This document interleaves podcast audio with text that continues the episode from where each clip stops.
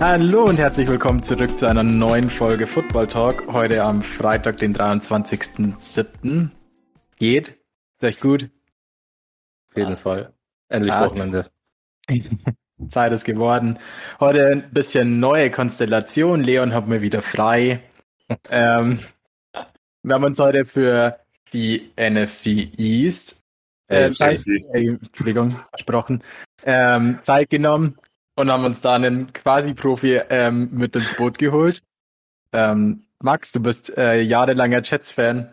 Ähm, echt Hut ab, dass man da so lange durchhält. Mein Beileid.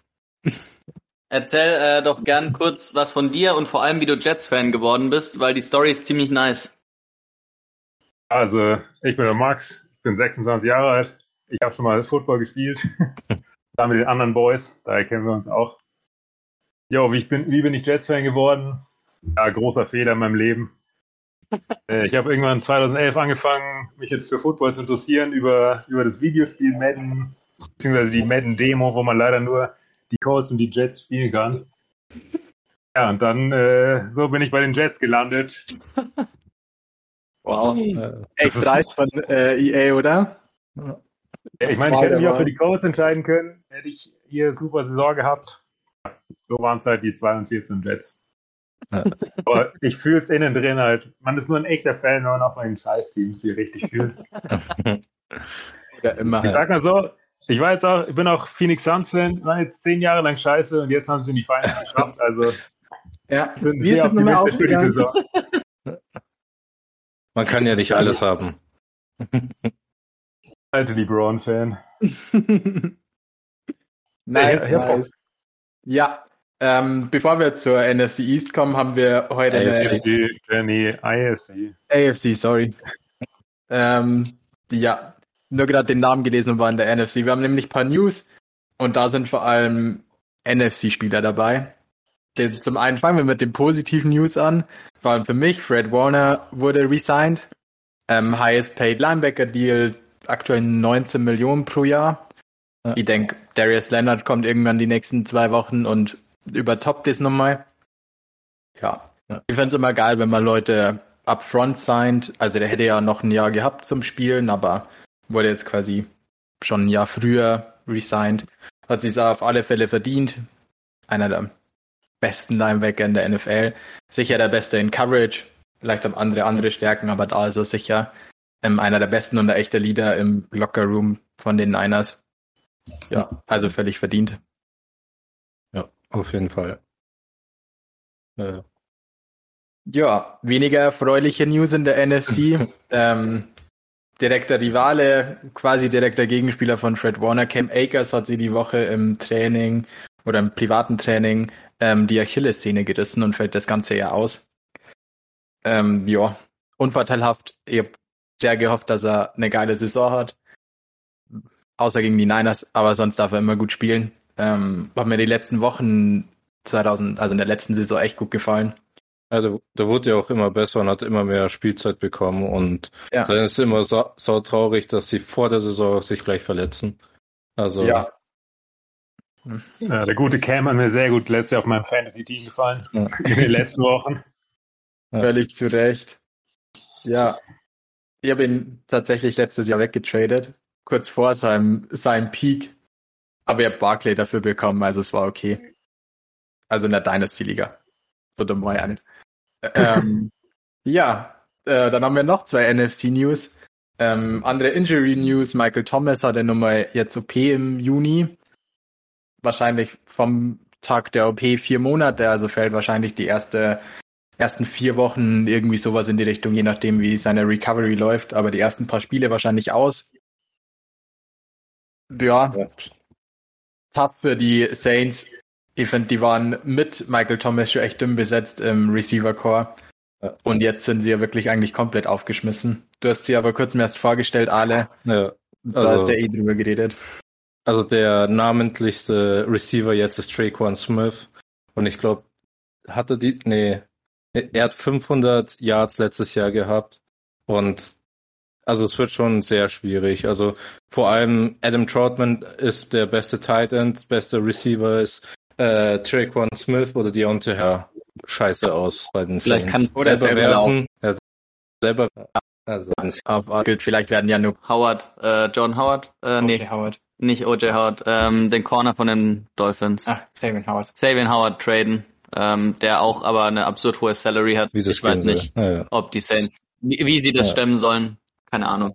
Ist egal, Salary Cap ist fake. Ja, ja ähm, die letzten äh, News wieder ehemaliger NFC-Spieler zumindest. Ähm, Richard Sherman wurde festgenommen die Woche wegen Burglary, also Einbruchversuch und häuslicher Gewalt, weil er daheim einbrechen wollte.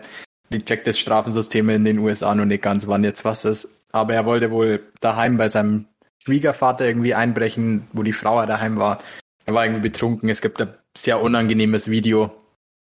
Ja, hat sich schon öffentlich entschuldigt und seine Frau hat auch schon gemeint, ähm, dass sie ihn da jetzt unterstützt. Sind halt wahrscheinlich tough times und das erste Mal in seinem Leben irgendwie Free Agent zu sein und kein Team zu haben und nicht wissen, wie es weitergeht. Also auch so ein jahrelanger Pro ist dann nicht ähm, safe for mental struggles.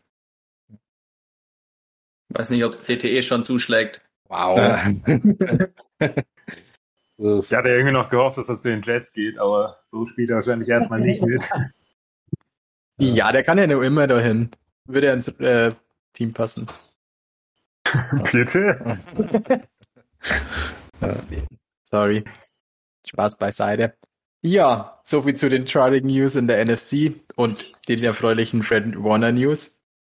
Ähm, jo, wir haben heute die AFC East in der vorletzten Division, ne? Für sieben Stück ja. durch. In zwei Wochen geht Preseason los. Yes. Also bald ist wieder Footballzeit, dann können wir über echte Spiele reden und nicht nur über ja. Roster und äh, Draft Recaps. Genau, aber da waren wir noch die spannende AFC East. Ähm, ich weiß nicht, wollen wir anfangen? Einfach wieder alphabetisch? Jo, können wir machen. Okay, dann starten die Bills, ne? Jo. Die Buffalo Bills. Dann rede ich einfach gleich weiter. Da war die Offseason tatsächlich nicht so spannend. Ich, mir nicht wirklich was aufgefallen. Coaching-Staff ist geblieben. Ich glaube, das ist fast das Wichtigste gewesen. Brian Dable ist ähm, nicht irgendwie bei, von einem anderen Team ähm, als Head Coach gesigned worden, sondern es war der Offense Coordinator. Mal gucken, vielleicht macht er in der Offseason den nächsten Schritt und fängt dann mal das Laufen an. Aber wir wollen uns ja mal nicht zu weit aus dem Fenster lehnen, ne? Ja. Genauso wie zum Coaching-Staff. Gesagt, hat sich gar nichts verändert. GM ist das gleiche geblieben, also sehr stable da on top. Taugt mir echt gut mit ähm, McDermott, der macht echt einen guten Job. Ja. Ähm, Free Agents haben einen namhaften geholt mit ähm, Sanders. Manuel Sanders, der Receiver, der letztes Jahr bei den Saints war. Finde ich eigentlich ganz geil. Sie haben zwar Gabe Davis, der letzte Saison relativ gut war, haben aber mit John Brown ihre Nummer zwei von letzter Saison verloren. Ich denke, dort Sanders eine gute Chance, das aufzufangen. Er ist ABC Proven Winner, war bei den Broncos davor, bei den Niners schon, äh, schon im Super Bowl und hat diesen Playoff-Stretch und so mitgemacht. Und deswegen passt er da, glaube ich, ja ganz gut rein. Dann haben ähm, Mitch Trubisky noch ähm, gesigned als Backup ja, weiß nicht, ob man da so viel drüber reden muss. Ich finde es wichtig, dass man auch einen Quarterback hat, der im Notfall einmal einspringen kann, wenn ähm, Allen zwei, drei Spiele mal verletzt fehlt und nicht die komplette Saison auseinanderbricht. Und ich denke, dafür ist Mitch noch okay und er ist nicht teuer, also. Ja, das sagt ja. auch viel über Jake Fromm aus, der letztes Jahr Rookie war, dass der halt nicht zu gebrauchen ist, wenn man mit Strubisky signed als Backup. Also ich finde, als Backup ist Mitch, als, als Backup finde ich Mitch Trubisky schon okay. Also, ja. wenn man sieht, was andere Leute da teilweise als Backup-Quarterback auffahren, ist halt Mitch Trubisky schon so ist wie, kein Joe Flacco, aber ist schon gut. so wie Joe Flacco bei den Eagles meinst du, ne? Ja, Joe ja. Flacco ist Maschine. ja. Das werden wir heute nur öfter sein. Ja, ist sicher einer von den besten 60 Quarterbacks in der NFL. Also ist auf alle Fälle gerechtfertigter Backup. Ja. All time, meinst du? Mitch jetzt. Mitch.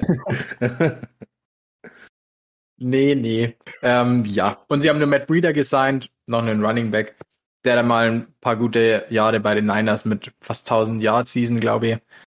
Ja. Wenn er fit ist, ähm, ist es ein, mal ein anderes Element im Run Game mit dem, was sie bisher hatten mit Singletary und Zach Moss. Einfach mal ein bisschen Speed.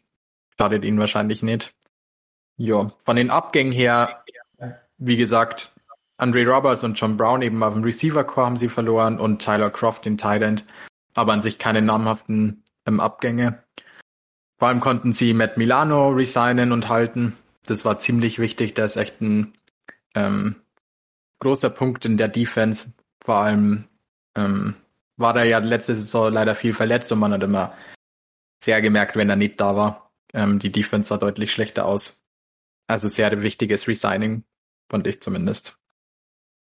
Genau, sowie zur Free Agency. Ähm, kommen wir direkt zum Draft. Ich muss leider sagen, war nicht my favorite Draft. Sie haben zwar gut Positions of Need gefüllt, sie waren in der D-Line ein bisschen dünn besetzt und in der O-Line, das haben sie mit den ersten vier Picks abgearbeitet, aber sie haben eigentlich an keiner Position mein Favorite genommen, außer vielleicht in der dritten Runde den O-Liner, den mochte ich eigentlich ganz gern. Ja, ja, kommen wir mal zu den Namen. Sie haben in der ersten Runde Greg Rousseau genommen. Da haben wir in unserer D-Line-Folge damals schon drüber geredet, dass er zwar irgendwie ein Riese ist und athletically alles hätte, was er braucht, aber er hatte eigentlich nur Stats. Ich habe einen Bericht gelesen, wo über jeden Draft-Pick von den Bills das Positivste erzählt wurde. Und bei Rousseau war es halt einfach die Stats. Das sagt immer schon viel, wenn in einem, einem Scouting-Report drin steht, ja, die Stats waren gut und keine Eigenschaften von ihm. Er hat im College interiormäßig relativ viel Pressure gemacht. Mal schauen, wie sie es einsetzen wollen, ob sie da was rausholen können, ihm vielleicht ein bisschen rotieren, ihm unterschiedliche Spots geben und ihm da abcoachen. Ja, in der zweiten Runde haben es äh, Boogie Basham genommen. Wake Forest, auch ähm, Defensive End. Bei dem waren sie die Scouts sehr uneinig. Da war alles zwischen erster und sechster Runde dabei, was ähm, der kann. Ja, er hatte Flashes, wo er aussieht wie ein sicherer First Rounder und dann lange nix. guter Effort Guy, zeigt viel Einsatz, also vielleicht ist mit Coaching was drin, wobei das in der D-Line von den Bills jetzt nicht so direkt sehe. Aber mal gucken, hoffentlich täuscht man sich da. Genau, in der dritten Runde dann eben eigentlich schon der bessere Pick von den bisherigen oder zumindest vom Value her. Da haben sie Spencer Brown genommen ähm, von Northern Iowa. Athletic Freak, irgendwie 6'9, 310 Pounds. Aktuell, der hat da schon schwerer gespielt. Ähm, genau, PFF hat ihn eher als Lean bezeichnet mit 310 Pfund, also einfach ein Riese. Und sah auf Taper echt gut aus. Ähm, hat halt Lower Competition gespielt, deswegen wahrscheinlich ein bisschen gefallen im Draft, weil du halt einfach nicht diese One-on-One-Matchups hatte, die viele in der SEC oder so halt haben und man schwerer beurteilen kann, aber das, was er auf Tape gezeigt hat, sah echt gut aus und ich denke für einen Third-Round-Pick ein echt gutes Value. Dann haben sie in der fünften Runde noch einen Tackle genommen, Tommy Doyle, auch ein guter Pass-Protector, aber sonst weiß ich zudem nicht viel. Und in der sechsten Runde haben sie einen Receiver genommen, den ich eigentlich ganz gern mochte, mit Marquez Stevenson ähm, von Houston den mochte ich eigentlich echt ganz gern. Jetzt also ein bisschen Chitterbug, bisschen ähm, Slot Guy, ja. Und in Runde 6 und 7 hatten sie dann nur einen Safety, einen Cornerback und ja, noch einen Guard. Aber die kann die alle nicht. Genau. Undrafted Free Agents haben wir jetzt auch keinen besonderen Namen rausgeschrieben, der irgendwie besonders ins Auge gestochen hat. Ja. Ich finde grundsätzlich sieht das Roster schon echt gut aus. Sie haben zumindest an Depth gearbeitet in der O-Line und in der D-Line.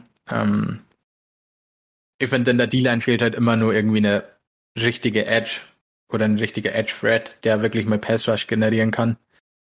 Sie haben zwar jetzt irgendwie viele Namen, letztes Jahr in der ersten oder mit ihrem ersten Pick in der zweiten Runde dann ja wegen dem Stefan Dix Trade, AJ Panessa, diese Saison in der ersten und zweiten Runde in den End, aber irgendwie sind es für mich nur nicht die Namen, die jetzt wirklich Pass Rush machen. Ja, Interior D-Line sieht eigentlich ganz gut aus mit Ed Oliver und ähm, Vernon Butler. Auch Ed Oliver vor allem nicht das, was man sich erhofft hat, der aber immer nur ein solider Player. Ja, und im der Back Half of the Defense sehen sie, finde ich, echt ziemlich gut aus mit Tredavious White. Johnson als Nickel Cornerback ist für mich einer der besseren in der Liga. Und Hyde und Poyer sind echt gutes Safety-Duo. Und mit Milano und Edmonds auch ein sehr gutes ähm, Linebacker-Duo. Also die können schon in der Defense auch echt gut sein. Für mich fehlt halt nur dieser Edge-Thread, der dann einfach nur abgeht.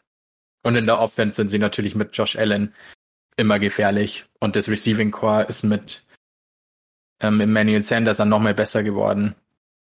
Bin gespannt, Gabe Davis sah die letzten Spiele schon echt gut aus. Da könnte schon echt viel gehen. Und ich hoffe, dass äh, Zach Moss einfach mal fit bleibt und mit Devin Singletary ein bisschen, auch mal ein bisschen Fred im Run-Game reinkommt und nicht nur, nur das Pass-Game. Weil, wie man in den Playoffs dann gesehen hat, irgendwann ist es halt vorbei mit immer werfen. Manchmal muss man laufen. Genau. So viel zu den Bills. Wie gesagt, die Offseason fand ich relativ ähm, uninteressant, wenig Ab- und Zugänge, aber wenn man so ein gutes Team hat, genügt es eigentlich alle zu halten. Ja. Ähm, ich bin halt gespannt, ob die Edge, Edge Guys, äh, eben Ed Oliver und äh, Epinesa, ob die den nächsten Step machen können, weil die brauchen ja auch öfter mal ein bisschen Akklimatisierungszeit in der D-Line und äh, das wäre wichtig. Ansonsten finde ich das Roster auch ziemlich gut. Ähm, ja, mal gucken, was sie nächstes Jahr draus machen können. Die ich denke auch, dass die Bills auch mit Abstand, also das Best, den besten Roster in der AFC East haben. Und es wäre schon eine Überraschung, glaube ich, wenn, wenn sie nicht wieder den Titel holen, den AFC East Titel. Für mich sind sie der ganz klare Favorit. Auch so, gerade wenn man schaut, die letzten Jahre, gut die Bills einfach kontinuierlich und immer an ihren Stärken gearbeitet haben. Ja. Für mich gerade im Moment der, das beste Team im Osten. Ja. Also in der AFC East. Ja, für die A. Für mich auch das beste Team, vor allem da Josh Allen jetzt einfach letzte Saison den Schritt gemacht hat, den jeder sich gewünscht und gehofft hat ähm, und darauf gewartet hat. Aber viel, also ich glaube, viele haben nicht erwartet, dass es so einen Step macht. Das war ja das mit dem, dass er seine Throwing Motion ändert, oder? War das ja. letzte Offseason und da hat ja niemand erwartet, dass er so ein guter Passer wird. Also es war ja schon von Anfang an die, also dieser, also aus seiner Draft Class hieß es immer, er wäre der uns, also der schlechteste Passer und jetzt ist er der Beste und es ist schon krass, was für ein Step gemacht hat. Also ich glaube, das kann man so auch nicht erwarten, dass es in naher Zukunft nochmal passieren wird, weil also von den Zahlen allein ist es schon krass explodiert. Also vielleicht hat es, also es hat mit Sicherheit, mit Sicherheit auch mit Stephen Dix zu tun, aber Josh Allen hat auch einen großen Teil davon beigetragen. Also das schon. Aber ich denke auch, dass ähm, das Coaching-Staff nochmal viel Vertrauen in ihn reingesteckt hat und ihm nochmal mehr Möglichkeiten an der Line gegeben hat. Und mit Stefan Dix halt einfach mal eine Number One, die er, ich glaube, er war laut PFF der beste One-on-One-Receiver in der ganzen NFL. Also wenn Man-Coverage war, hat er eigentlich, ich glaube, 85 Prozent von seinen One-on-One-Raps hat er gewonnen. Und wenn du so jemanden als Quarterback hast, also als Quarterback so jemanden hast, der so viele One-on-Ones gewinnt und man immer weiß, okay, da kann jetzt einfach hinwerfen, egal was ist, ähm, ja. ist schon Gold wert. Aber ja, er hat auf alle Fälle viel an seiner Motion gearbeitet und viel an seiner Consistency gearbeitet. Und ja, war ein Unterschied wie Tag und Nacht. Ist nicht immer so zu erwarten, aber ja, vielleicht für alle in der NFL mal Hint, einfach mal an seiner Motion zu arbeiten. Also was ich letztes Jahr auch krass fand, war die, wie gut Cole Beasley war. Also wie viele Yards schätzt ihr hatte er letztes Jahr? Ich glaube 800. Der hatte 967. 967 hatte, also knapp unter 1000 eben. Und das ist schon krass viel. Also das, das ist auch so ein Silent Guy und der hat halt immer so, so äh, wie der Titan von den äh, Cowboys, der alte, der war ja auch so der Security Guy und das war der Cole Beasley auch letztes Jahr für ihn. Und also das, fand ich krass. Also ich habe die Seite von ihm geöffnet und äh, habe die 900 Yards gesehen und dachte mir, an die erinnert man sich halt nicht so krass, weil eben Stefan Dix so die ganze Media auf sich gezogen hat. Ja, aber ich meine, sie haben ja auch 50 Mal pro Spiel geworfen. Ja. Da bleibt dann für einen Slot Receiver äh, bleiben dann schon einige Receptions und Yards Ja. übrig, denke ich. Ja. Aber gerade Corby ist, ja, ist halt auch so ein Typ, der oft halt die Chains bewegt, der oft bei dritten und kurz dann halt die 5-Yard-Completion macht und dann ein neues First Down rauszuholen.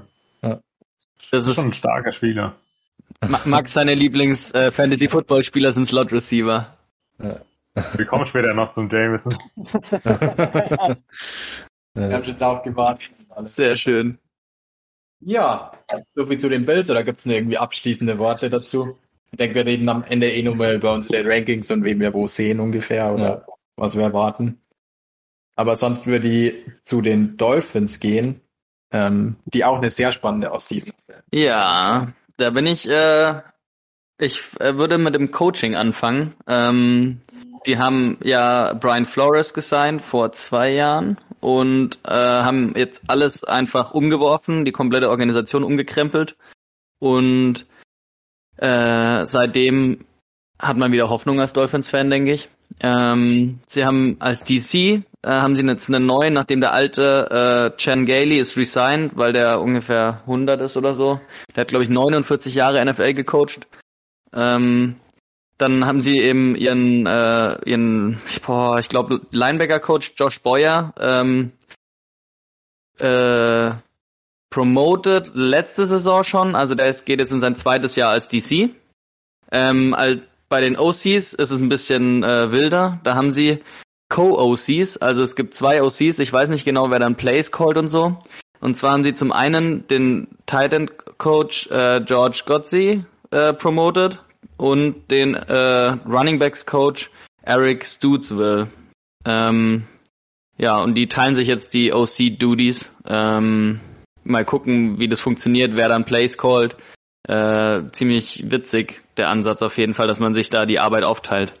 Ähm, ich habe gerade eben Quatsch erzählt, der OC war natürlich Jan Gailey, nicht der DC. Äh, ja, genau. Äh, das ist auf jeden Fall ein spannender Ansatz. Ich glaube, das hat die Vikings machen das jetzt auch so in der Offense und nee in der Defense, glaube ich, machen sie es so. Da haben sie jetzt auch Co-DCs. Ähm, mal gucken, ob sich das in der NFL durchsetzt, ob die jetzt einen Trend lostreten. Also letztes Jahr war es schon bei den Eagles so und da hast du ja gesehen, Und da hat's enorm gut funktioniert. absolut beste Offense in der Liga hatten die.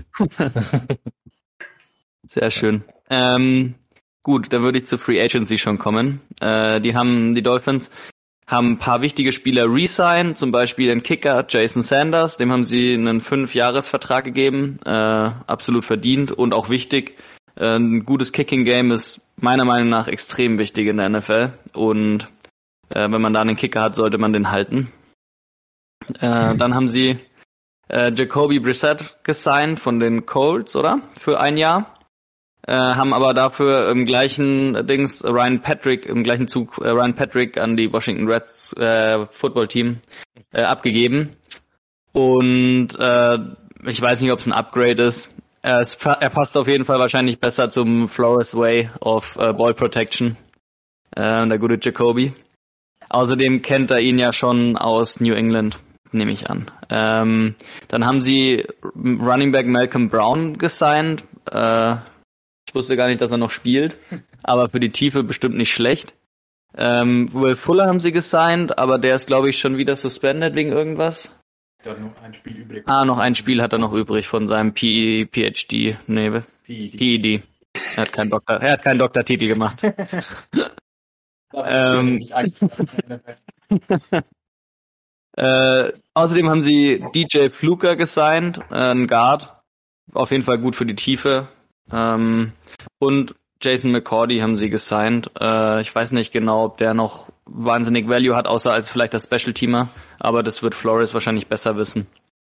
Ähm, gecuttet haben sie überraschenderweise in der Offseason Kyle Van Noy, den Mittellinebacker, würde ich sagen, dass er Mittellinebacker gespielt hat. Ähm, der ist zurück nach New England und wird da wahrscheinlich rasieren. Äh, ziemlich wild, dass sie ihn gecuttet haben, aber irgendwie auch geil. Der hatte einen relativ guten Vertrag sogar, über drei Jahre noch oder noch zwei übrig von seinem Deal.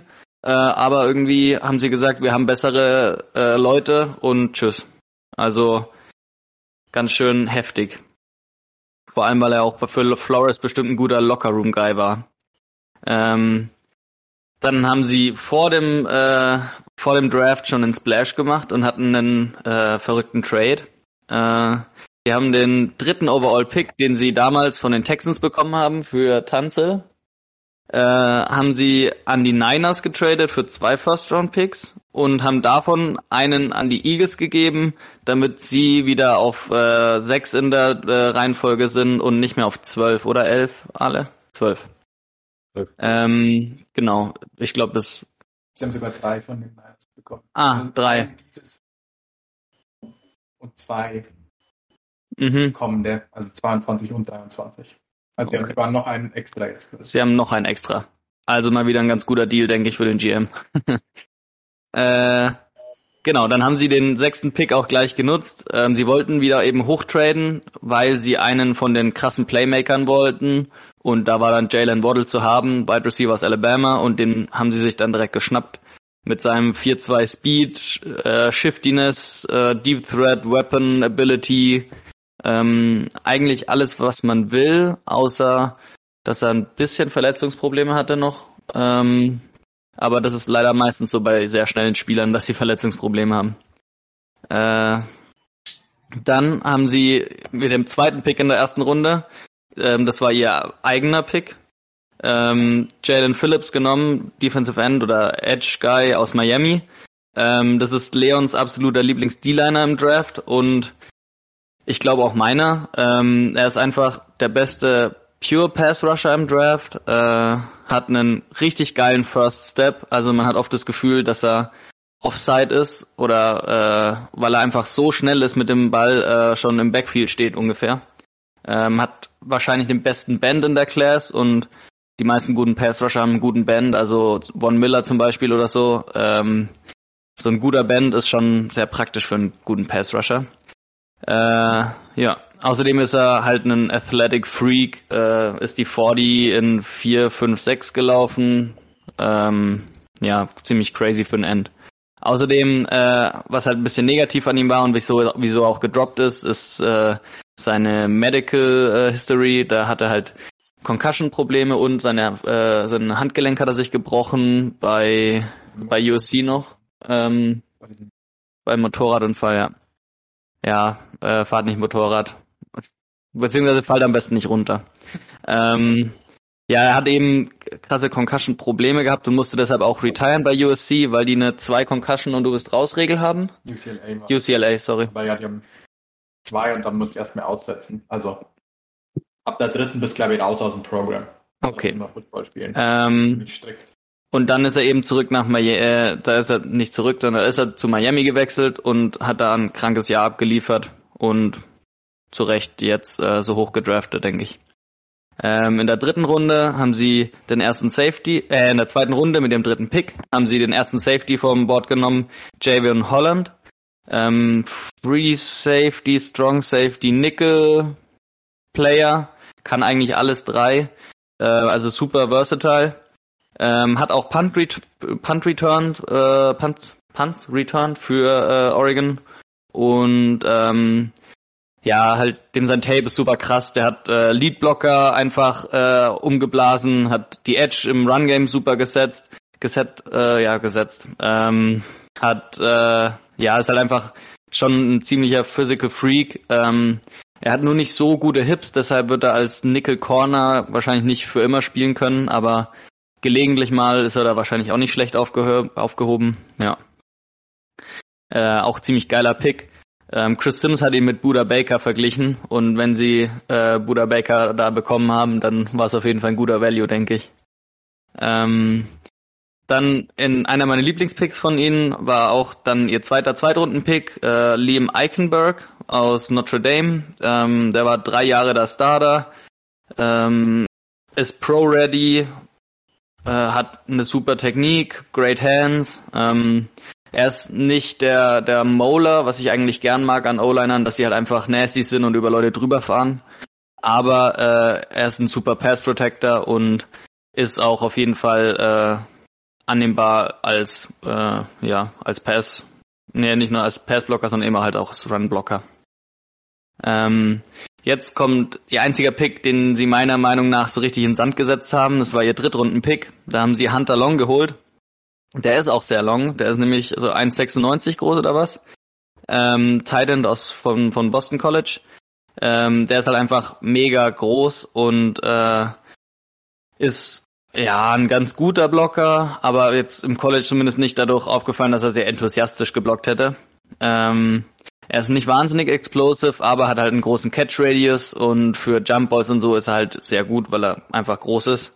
Und das hat mich geärgert, weil das war zwei Picks später ist Tommy Tremble zu den Panthers gegangen und das ist meiner Meinung nach der bessere Athlet und auch der bessere Prospect gewesen. Ähm, ja, mal gucken, wie sich das entwickelt. Aber sie wollten halt wahrscheinlich eher einen riesigen Typen, der äh, im Run Game mehr machen macht, obwohl ich auch glaube, dass Tommy Tremble im Run Game mehr machen würde. Ähm, aber wir werden sehen. Dann haben sie äh, nur noch zwei Siebtrunden-Picks gehabt. Da haben sie einen Offensive Tackle geholt, der wohl eine ganz gute Size und Physis hat. Ähm, von dem habe ich noch nie was gehört. Und äh, Garrett Dokes, ein Running Back aus Cincinnati, den habe ich mir auch damals angeschaut. Finde ich gar nicht so schlecht. Ähm, vor allem, wenn man sich anschaut, was sie auf Running Back haben, war es ganz gut, da noch einen zu holen. Ähm, ist halt so ein, ja, eigentlich nur ein One-Cut-and-Go-Runner. Ähm, hat einen ganz guten Burst, aber jetzt keinen großartigen Long-Speed. Ähm, ja, und was mir an ihm gefallen hat, der war ich keinem Kontakt aus. Der liebt es einfach, irgendwelche Leute äh, umzunussen und äh, gehen dem Kontakt nicht aus dem Weg. Bei den UDFAs ist mir einer aufgefallen. Das ist äh, Karl Tucker. Ich weiß nicht, ob ihr von dem mal was gesehen oder gehört habt. Der war erst bei North Carolina und hat da vorgeblockt für Javante Williams und Michael Carter.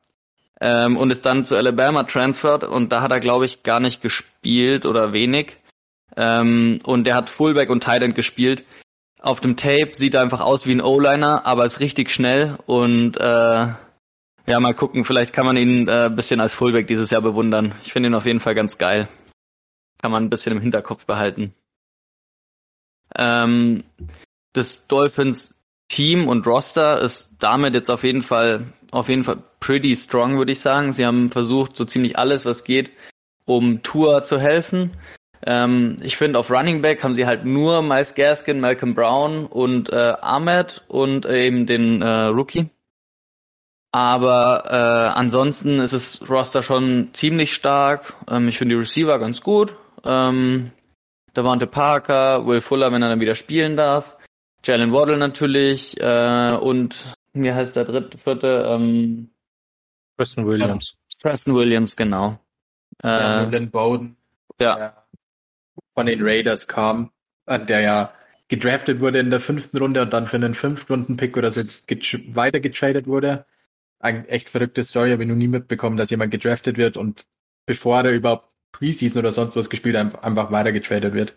Ich glaube, Leon meinte damals, der hat irgendwie so ein bisschen Commitment Problems gehabt bei den Raiders und der wollte da so ein bisschen Exempel statuieren, dass man den, aber wenn er viert, irgendwie so Middle of the Rounds irgendwo gepickt wurde, einfach weitergegeben werden kann. Und ich fand, der sah eigentlich ganz nice aus. Sie haben schon versucht, irgendwie den Ball zu geben. Mal gucken, was sie mit dem nur machen. Da wird alles gespielt. Der war Quarterback im College, Receiver, Running Back.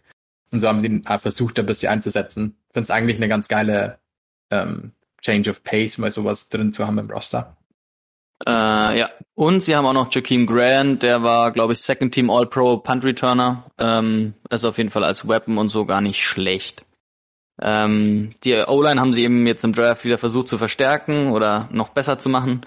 Ähm, ich sehe es im Moment so, dass sie äh, Austin Jackson, ihren First-Round-Pick von letztem Jahr, auf Left Tackle haben, Eichenberg auf Right Tackle und die Interior Line, da sind keine Big Names dabei, aber die finde ich, fand ich alle ganz solide auf jeden Fall letztes Jahr und äh, sind auch zwei von denen, glaube ich, bei PFF ganz gut gegradet. Ähm, ja. Ansonsten, äh, ich finde sogar das Roster von den Dolphins insgesamt, vor allem in der Defense, glaube ich, wahrscheinlich sogar besser als von den Bills. Ähm, und ich, ja, gut. Ich würde, ich würde mit, mh, auf Corner sind sie halt viel stärker, meiner Meinung nach, weil sie die besseren Man-Corner haben. Aber ja, schwierig, wer der bessere DC ist. Äh, aber ich würde trotzdem vielleicht mit Flores sogar schon gehen. Ähm, ansonsten hoffe ich, hoffe ich, dass Tour den nächsten Step macht und äh, jetzt, wo er mal die ganze Offense versteht und so und äh, ein richtiges Training Camp hatte und so, äh, dass er da einfach abliefert, weil letztes Jahr hat er ja dann auch gemeint, der hat irgendwie das Training Camp ist ihm abgangen und er hat einfach es nicht gut genug verstanden, die Offense, um krass oder um wahnsinnig zu exekuten. Ich habe da auch paar Stats gelesen, die ziemlich crazy waren. Von wegen, dass er äh, nur vier Pässe über 20 Yards hatte. Ähm, die ganze Saison, was schon ein bisschen dürftig ist. Äh, genau. Eine witzige Geschichte hätte ich noch. Es gibt noch äh, der Left Guard von ihnen, Solomon Kindley. Den, der hat einen Spitznamen Big Fish weil er so gern schwimmt anscheinend. Der hat äh, jetzt in der Offseason bei, für die Wasserwacht in Amerika äh, so paar Swimming Camps gemacht für Kinder, so Rettungsschwimmercamps. Was? genau. Big Fish auf alle Fälle. Ja, ich bin gespannt auf die O-Line. Ähm, sie haben ja letztes Jahr, glaube ich, mit Robert Hunt als Right Tackle gespielt, den sie auch letztes Jahr gedraftet haben. Den wollten sie ja jetzt auf Interior Line umschulen, oder wie man es nennen will. Ich bin gespannt, grundsätzlich ist sowas, glaube ich, schon immer relativ schwierig von außen nach innen. Mal gucken, wie sie es machen. Auf alle Fälle wäre es für mich auch die beste Kombi mit äh, Eichenberg außen und Hunt dann als Guard. Ja. Ich denke, wäre wichtig. War auch ein bisschen enttäuscht, dass sie gar nichts auf Running Back gemacht haben. Gaskins ist zwar schon ganz gut, aber war halt auch immer wieder verletzt und dahinter ist halt eigentlich nix. Malcolm Brown ist zwar ganz gut, aber halt auch kein Difference Maker im Run Game. Und ich finde, so hilfst du eigentlich einem jungen Running, äh, jungen Quarterback am besten mit einer guten Line und ähm, einem guten Running Game. Und ich finde, da hätten sie noch wen gebraucht.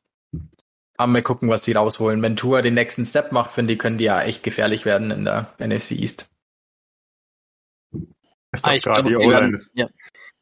Ja, die O-Line ist für Miami wichtig. Weil letztes Jahr, ich habe gerade nochmal nachgeschaut, PFF hatte sie 28 von 32. Und so wie ich mich noch erinnern, die Spieler erinnern kann, so ungefähr sah die O-Line auch aus. Also die müssen wirklich schauen, dass sie gerade in der O-Line einen Schritt nach vorne machen. Gerade, gerade so ein junger Quarterback, den hilfst du so viel, wenn du eine gute O-Line hast. Und gerade Dano, also die letzten Jahre, wenn man sich anschaut, hat halt keine gute O-Line. Und wenn du das nicht hinbekommst, dann kann es auch wirklich sein, dass die Tour richtig in den Sand setzen. Das kann sehr gut sein, ja. Sie haben ja nur genug ähm, Munition, um wieder hochzutraden, wenn es ist. also, ich denke, ich kann mir gut vorstellen, dass das wirklich schon quasi der letzte Shot ist für Tour, wenn er keinen Progress zeigt. Das ist einfach, das war für Tour bei den Dolphins. Also was ich für seine Entwicklung letztes Jahr ziemlich kacke fand, war, dass er oft aus dem Spiel rausgewechselt wurde für Fitzpatrick.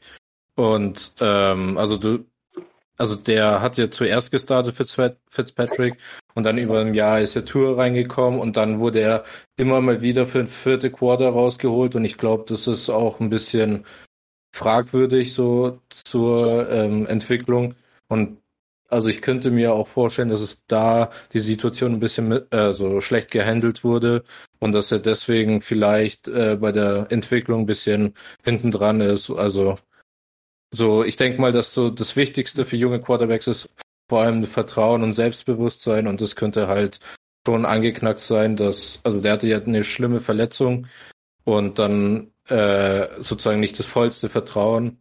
Da denke ich, da hätte man die Situation ein bisschen besser handeln können. Ja, also ich fand es eigentlich ganz geil, weil er hat so Spielzeit bekommen und sie haben aber trotzdem halt versucht, Spiele zu gewinnen und wenn sie dachten, okay, äh, es bringt nichts mehr, wenn wir einfach keinen Pick werfen und so können wir das Spiel jetzt mit der Defense nicht gewinnen, sondern wir brauchen ein bisschen Offense und Playmaking, sind sie zu Fitz gegangen und haben gesagt, komm, schmeiß Bomben. Äh, fand ich eigentlich ganz geil, dass sie einfach da keine Rücksicht drauf genommen haben. Ja, Musst du dich als Coach erstmal trauen. Ja, als Team ist es sicherlich die bessere Entscheidung, aber ich denke mal, so in Zukunft gesehen, vielleicht könnte man so sagen, das war der Zeitpunkt, wo sie ihm halt nicht das volle Vertrauen geschenkt haben und er so deswegen, oder das war der Anfang vom Stagnieren sozusagen. Also wird uns die Zukunft sagen, ich, ich finde halt nur, dass wenn du den, deinen jungen Quarterback auch einsetzt, dass du den dann auch spielen lassen solltest, egal was komme. Und dann verpasst du halt mal knapp die Playoffs, die sie sowieso verpasst haben, auch mit Fitzpatrick. Hä, aber alle, man muss aber doch seinen dritten Quarterback auch mal evaluieren. Ja. Also es ist ein Unterschied beim letzten Spiel. Und die, die haben es ja öfters gemacht. Also das war ja nicht nur ein Spiel. Ja, ja. Eigenes Grab geschaffen. Ich fand ähm, eine schwierige Balance zwischen, sie wollten ihn halt spielen lassen und dann bis sie halt einfach mal Live-Raps von ihm sehen, aber sie wussten, dass er von seinem Mindset her eigentlich nur nicht ready ist, ähm, zu, ich will aber trotzdem Spiele gewinnen und ich will ihn halt da nicht rausschmeißen und Gefühl sagen können, ja, wir würden jetzt gerne eigentlich die, diese Shotplays callen, aber du kannst die nur nicht, deswegen können wir es nicht machen. Ich weiß nicht, ob das, ob das nicht noch schlechter für sein Selbstbewusstsein gewesen wäre, wenn man sagen muss, so, ja, würde man gern, können wir aber nicht, du kannst das nicht. Das kann man ja auch anders rüberbringen. Oder ja. um ihn herum planen. Das, das meine ich halt. Ja, schwierige Situation auf alle Fälle, wenn ja. sie ihn da heute schon spielen sehen wollen. Naja, so viel zu den Dolphins, ne? Ich bin super gespannt. Die Defense hat mir letztes Jahr schon echt gut gefallen. Von ihrem Spielstil her auch, aber auch vom Personal her sah die echt gut aus. Bin gespannt, wird, glaube ich, eine spannende Season. Genau. Dann freuen wir uns jetzt auf die Jets, wenn sonst keiner mehr was zu den Dolphins hat. Da bin ich sehr gespannt. Meine Favorite Offseason, glaube ich. Muss ich als Niners-Fan fast sagen, aber ja. Jo, dann äh, erzähl ich doch mal was über die Jets. Also, ich meine, letztes Jahr 2014 hat dann endgültig Adam Gase den Kopf gekostet. Eigentlich auch schon jeder Jets-Fan die ganze Saison darauf gewartet hat, weil endlich die News kommt, dass er rausgeschmissen wird. Ja, ich glaube, jeder hat schon mal von Gase gehört und man muss nicht viel erklären, warum er rausgeschmissen wurde. Ich bin dann sehr gefreut, dass sie dafür Robert Sala verpflichtet haben, den Defensive Coordinator von den 49ers. Ich glaube, es war mit so der, der begehrteste Coach. Und es war ja. doch nicht ganz zu erwarten, dass die Jets sozusagen eins der Top-Spiele abbekommen. Der ähm, Salah hat die beiden Assistant Coach, den Mike LaFleur und John Benton aus, aus äh, von den 49ers mitgebracht. Mike LaFleur, der Bruder von Matt LaFleur, wird der Offensive Coordinator. Und John Benton wird der, ist der Running Game Coordinator. Er hat jetzt auch entschieden, dass er nicht selber Plays callen wird, sondern hat sich Jeff Ulbrich, den Linebacker Coach von den äh, Atlanta Falcons geholt. Und was mich auch echt freut, ist, dass er Brent Boyer, den langjährigen Special Teams Coordinator von den Jets behalten hat. Die Jets letztes Jahr waren sie ein bisschen schlecht, aber eigentlich haben sie immer echt stark performt unter Brett Boyer. Hm, ich, ich finde es echt gut, dass sie, also ich bin das erste Mal, so, dass ich mich wirklich über den, über den Head Coaching Auswahl freue. So die letzten beiden Male hier bei äh, Gaze dachte mir schon, oh, das wird nix. Und hier geht mir kurz auf die Sprünge, wer, wie ist der Coach davor? Äh, Todd Bowles. Ja. Ist auch nicht so direkt begeistert von. Aber ich glaube, mit Zahler haben sie absolut die richtige Wahl getroffen. Gerade auch, weil sie jetzt in den letzten, die beiden davor eher so ruhigere Typen waren jetzt auch mit Zahler einen haben, der so ein bisschen so die ganze, die ganze Franchise ein bisschen aufmischt. Ähm, ich meine, sie haben neu, neue, neuen DC, neuen OC, das heißt, und der Scheme, der Scheme wird sich auf beiden Seiten ziemlich stark ändern. Haben sie natürlich auch in der Free Agency extrem viel gemacht. Gerade Joe Douglas, seit er seit 2019 angefangen hat als GM, hat von Anfang an extrem Wert auf die O-Line gelegt hat auch wieder in der, in der Offseason, hat er jetzt noch geschafft, noch einen Right Tackle zu verpflichten, und zwar Morgan Moses von den, ähm, vom Washington Football Team. Ist jetzt kein Superstar, aber er ist schon mal viel besser als die, als die Leute, die da teilweise letztes Jahr Offensive Tackle gespielt haben.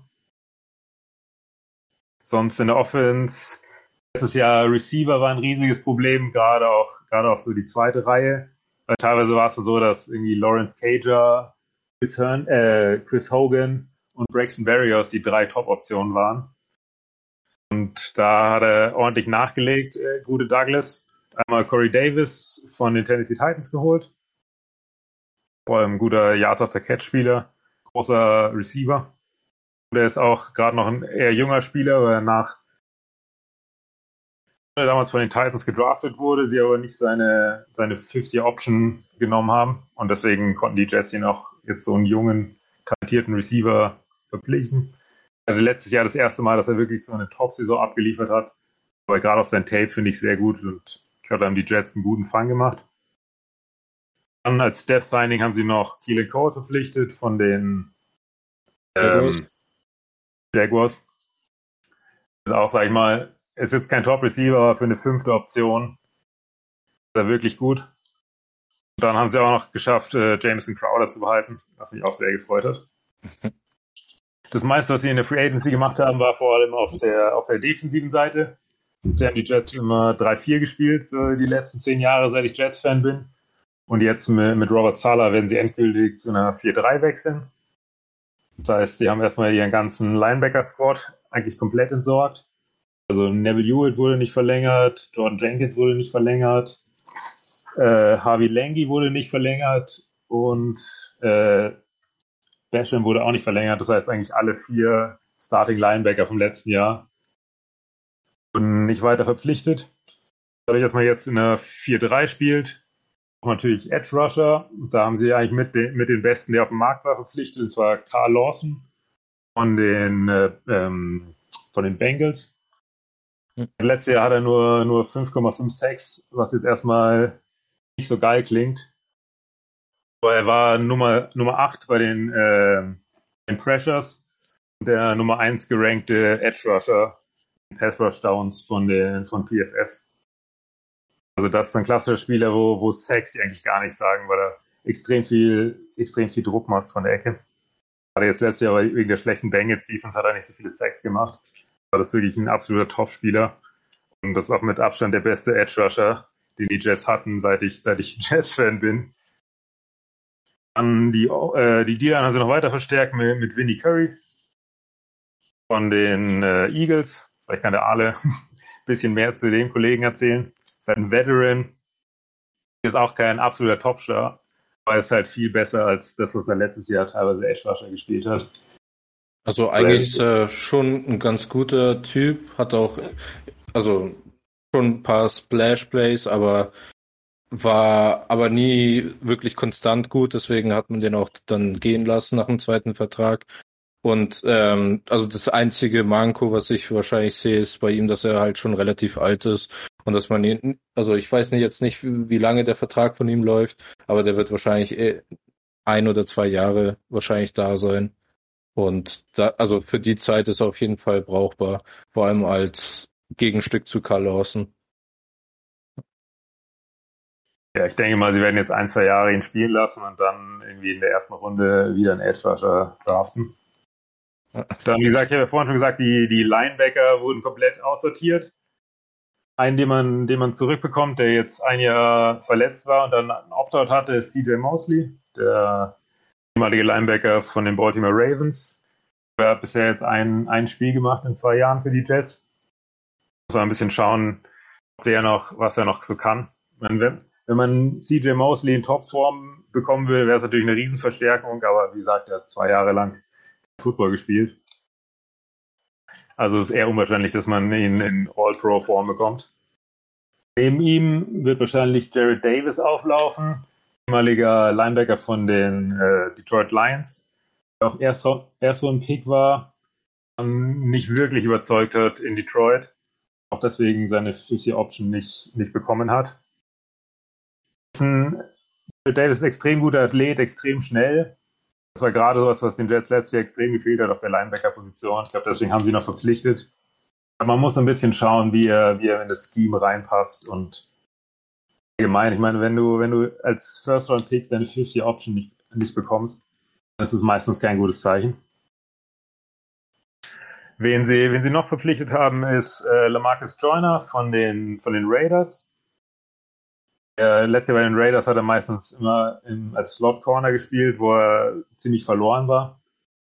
Und jetzt bei den Jets wird er, wird er wahrscheinlich wieder als Free Safety neben, neben Marcus May auflaufen.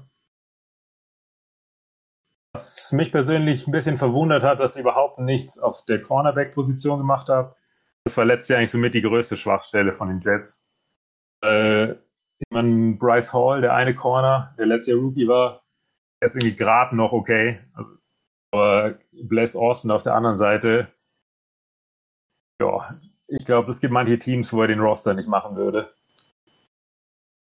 Und auch letztes Jahr teilweise haben dann Leute wie Lamar Jackson oder, oder Pierre Desir gespielt, was einfach absolut grausam war. Deswegen hätte ich mir da eigentlich gewünscht, dass sie da noch irgendwie einen Veteran Corner verpflichten. Zumindest halbwegs solide, solides Cornerback-Play zu bekommen. Was teilweise letztes Jahr einfach überhaupt nicht, nicht stattgefunden hat. Also, sagen, was kann sagen, schon im Ding haben sie schon extrem viel gemacht in der Free Agency. Allein mit Free Agents werden sie wahrscheinlich fünf neue Starter haben. Dann im Draft ist wahrscheinlich das, das Wichtigste. Also Sam Darnold, der langjährige oder vier Jahre Quarterback für die Jets war, hat sich leider nicht so entwickelt, wie man sich das gehofft hat. Muss man auch sagen, hatte eine, eine extrem, extrem Schwierigkeiten.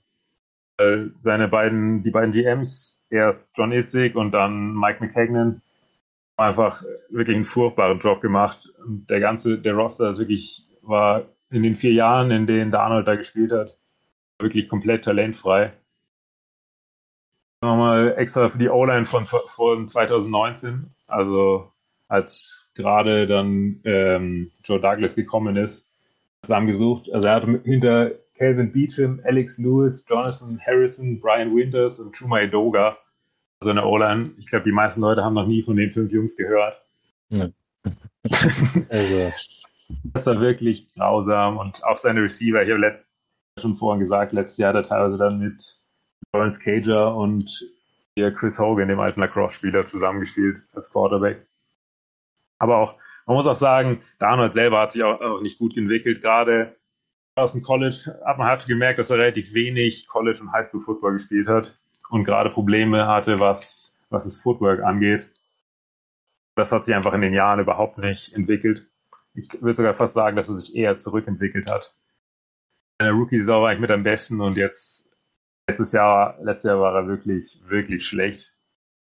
Vielleicht, ich hoffe für ihn, er ist echt ein cooler Typ. Ich hoffe, dass er das bei den, jetzt bei den Panthers der deutlich besseren Situation für ihn sich noch irgendwie fängt, aber äh, nicht so richtig optimistisch.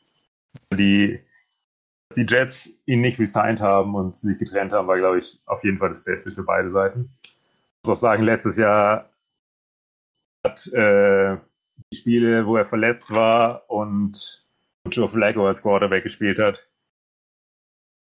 Muss ehrlich sein, dass Joe Flacco letztes Jahr besser gespielt hat als er. Und ich glaube, wenn uralt Joe Flacco besser ist als du, das sagt dann auch irgendwie alles. Kommen wir dann äh, zum Draft. Das, das Wichtigste Anfang an, ja, als zweiten Pick, nachdem sie ja leider doch zwei Spiele gewonnen haben und nicht Trevor Lawrence bekommen haben. Aber man muss sagen, sie haben gegen, sie haben gegen zwei Playoff-Teams gewonnen. Muss man auch erstmal schaffen, wenn man nur zwei Spiele in der ganzen Saison gewinnt. Auf jeden Fall haben wir leider zwei Spiele gewonnen und am Ende haben die Dolphins noch ziemlich hart getankt. Das heißt, sie haben nur den zweiten Pick bekommen.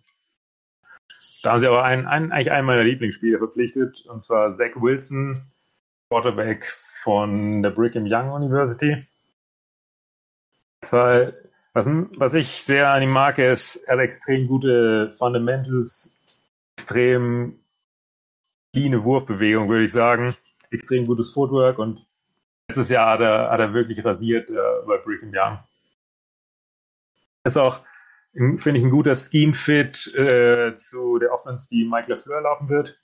Also LaFleur ist, kommt aus diesem Shanahan-Baum, also wir werden viel Red Zone nächstes Jahr sehen und das war auch das, was, was Zach Wilson im College gespielt hat. Ich glaube, da hat er schon viele Überschneidungen dem Scheme von LeFleur. Gerade bei, man muss auch sagen, letztes Jahr bei BYU, die O-Line war großartig, die, die Running Backs war großartig, in den meisten Spielen, die sind einfach ziemlich hart über die Gegner drüber gefahren. Also wirklich viel musste er nicht machen. Aber, aber ich finde, ich finde, er ist ein guter Spieler und ich glaube, er wird auf jeden Fall eine bessere Karriere machen als, als Darnold. Allein schon, weil er einfach eine viel bessere Ausgangssituation hat. Er hat zumindest die bessere Jets-Karriere. Schauen wir mal, ob Donald ihm bei den Panthers nur einholt. Weiß man nicht, aber mich, mich, ich würde mich, ich würde mich würd sehr wundern, wenn, wenn Darnold jetzt plötzlich noch so ein, äh, auch so eine Karriere wie, äh, ah, wie heißt der von den Titans? Tannehill. Tannehill, der dann noch so bei seiner zweiten Station dann so richtig noch mehr aufgedreht hat. Wenn man sich statistisch auch Darnold anschaut, war es einfach einer der schlechtesten Quarterbacks der letzten vier Jahre. Aber vielleicht, vielleicht liege ich ja falsch und der, der war doch ein Superstar. Es lag wahrscheinlich doch nur an dem Jets-Roster. Aber da reden wir dann danach drüber. Ich muss sagen, Also, der wenn Jets wir mehr Roster wissen. war, war miserabel. Ja. es ist auch gerade die, der GM vor, vor Joe Douglas, Mike McKagan, frage ich bis heute, wie der jemals einen Job bekommen hat. Dass der Kollege da in einer Tour fabriziert hat. Aber Ich muss sagen, seit, seit Joe Douglas da ist, sehe ich die Sache sehr optimistisch, weil ich finde, er hat einen klaren Plan, sieht, wo er investieren möchte, welche Spielertypen er möchte. Und ich meine, dieses Jahr hat er auch wieder in, in der ersten Runde den Offensive Lineman genommen, nachdem er letztes Jahr schon mit Mikael Beckton einen Volltreffer gelandet hat. Hat er jetzt wieder einen O-Liner genommen und also Elijah, Elijah Vera Tucker von, äh, von USC.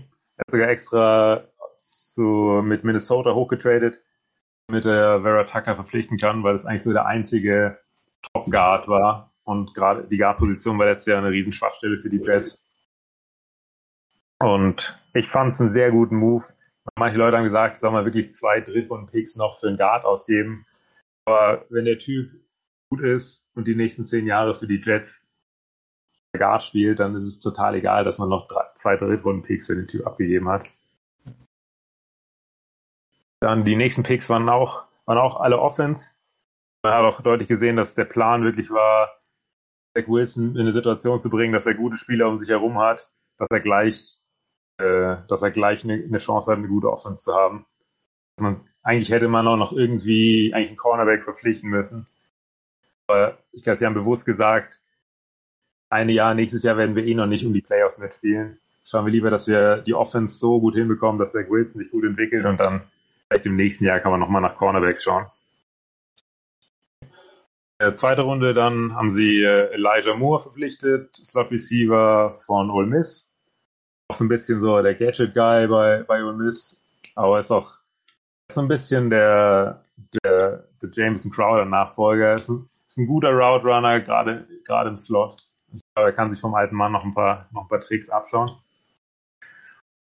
Dann vierte Runde ist eigentlich ein bisschen ein Stil gelandet. War Michael Carter, Running Back aus North Carolina, den viele deutlich höher projected haben.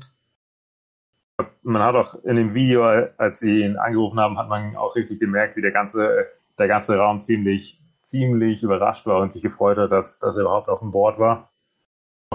Die Stärke von Michael Carter er ist kein besonders großer Running Back. Wir sind 200, 200 Pfund, also nicht mal 100 Kilo bringt er gut auf die Waage.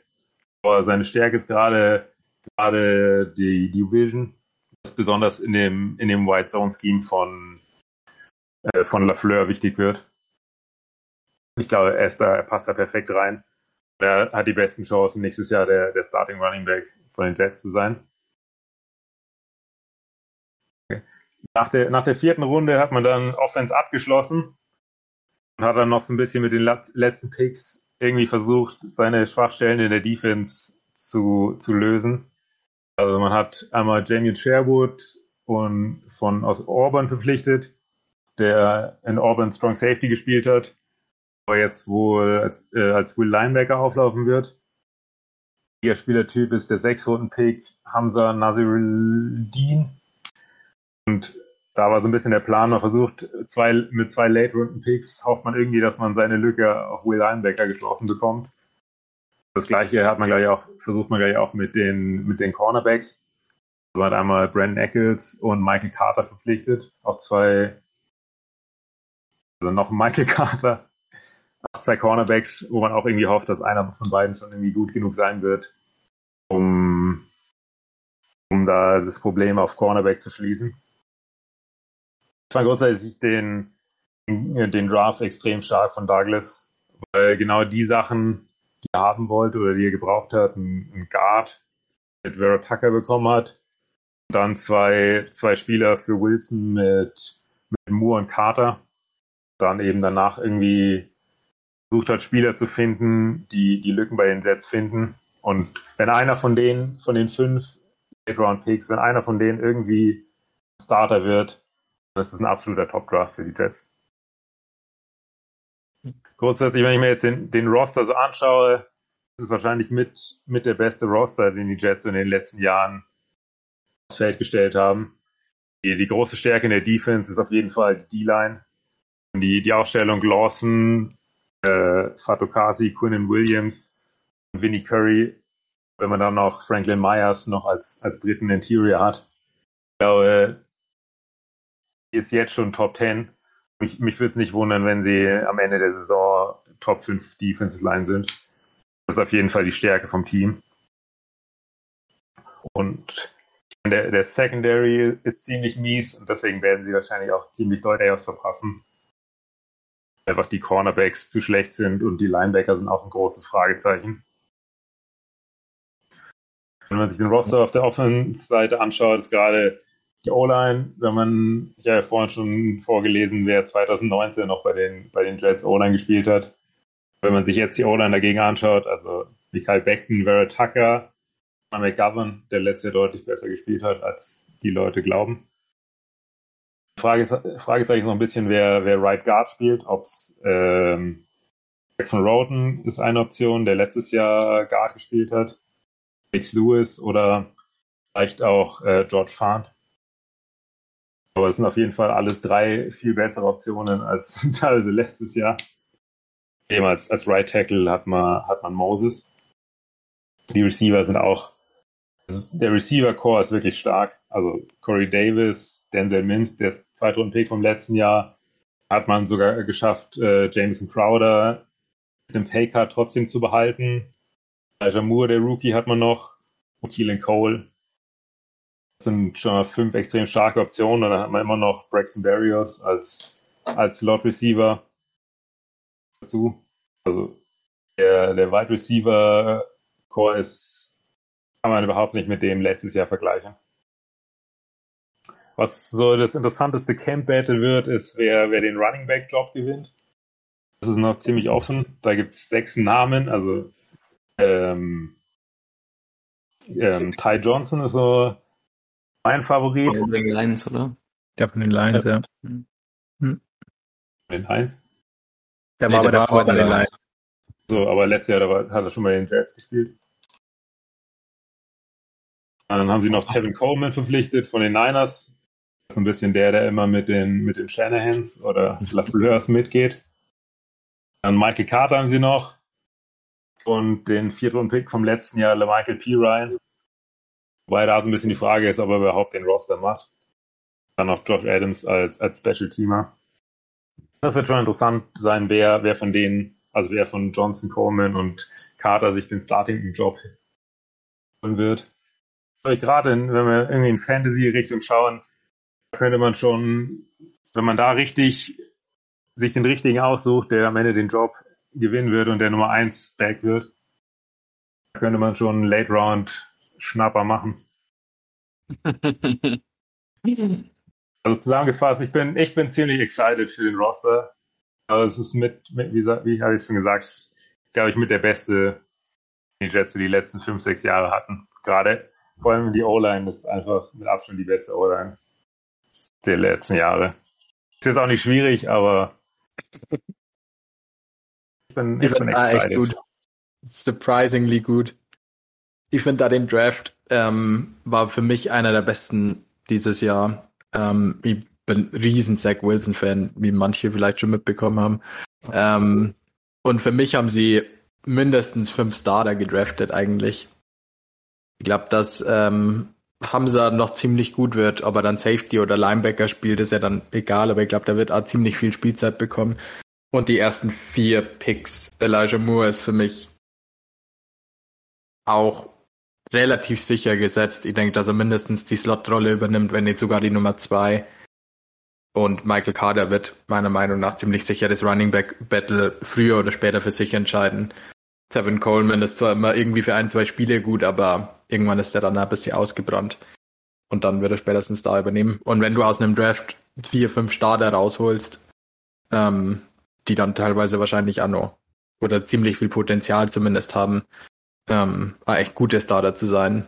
Da hast du dann schon echt alles richtig gemacht, wenn du so viele, so viel Qualität aus einem Draft rausholst.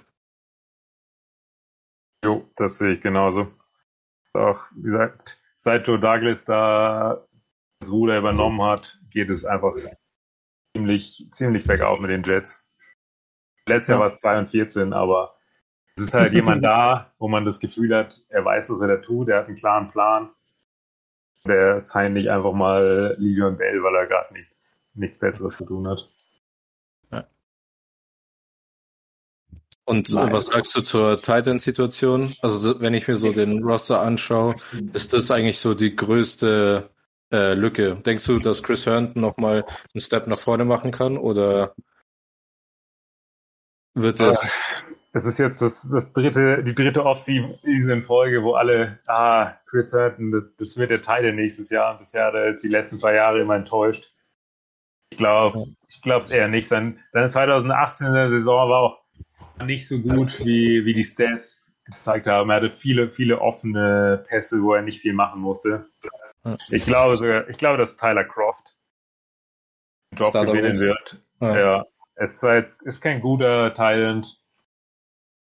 Aber wie gesagt, wie du schon gesagt hast, Thailand ist auf jeden Fall in der Offense die, die größte Schwachstelle.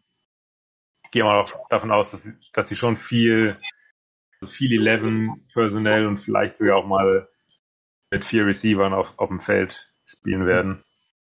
Weil, wenn, wenn du mit Mims und Corey Davis auch zwei Receiver hast, die auch wirklich blocken können, dann kannst du dir auch mal leisten, mit, mit vier Receivern zu spielen. Ja.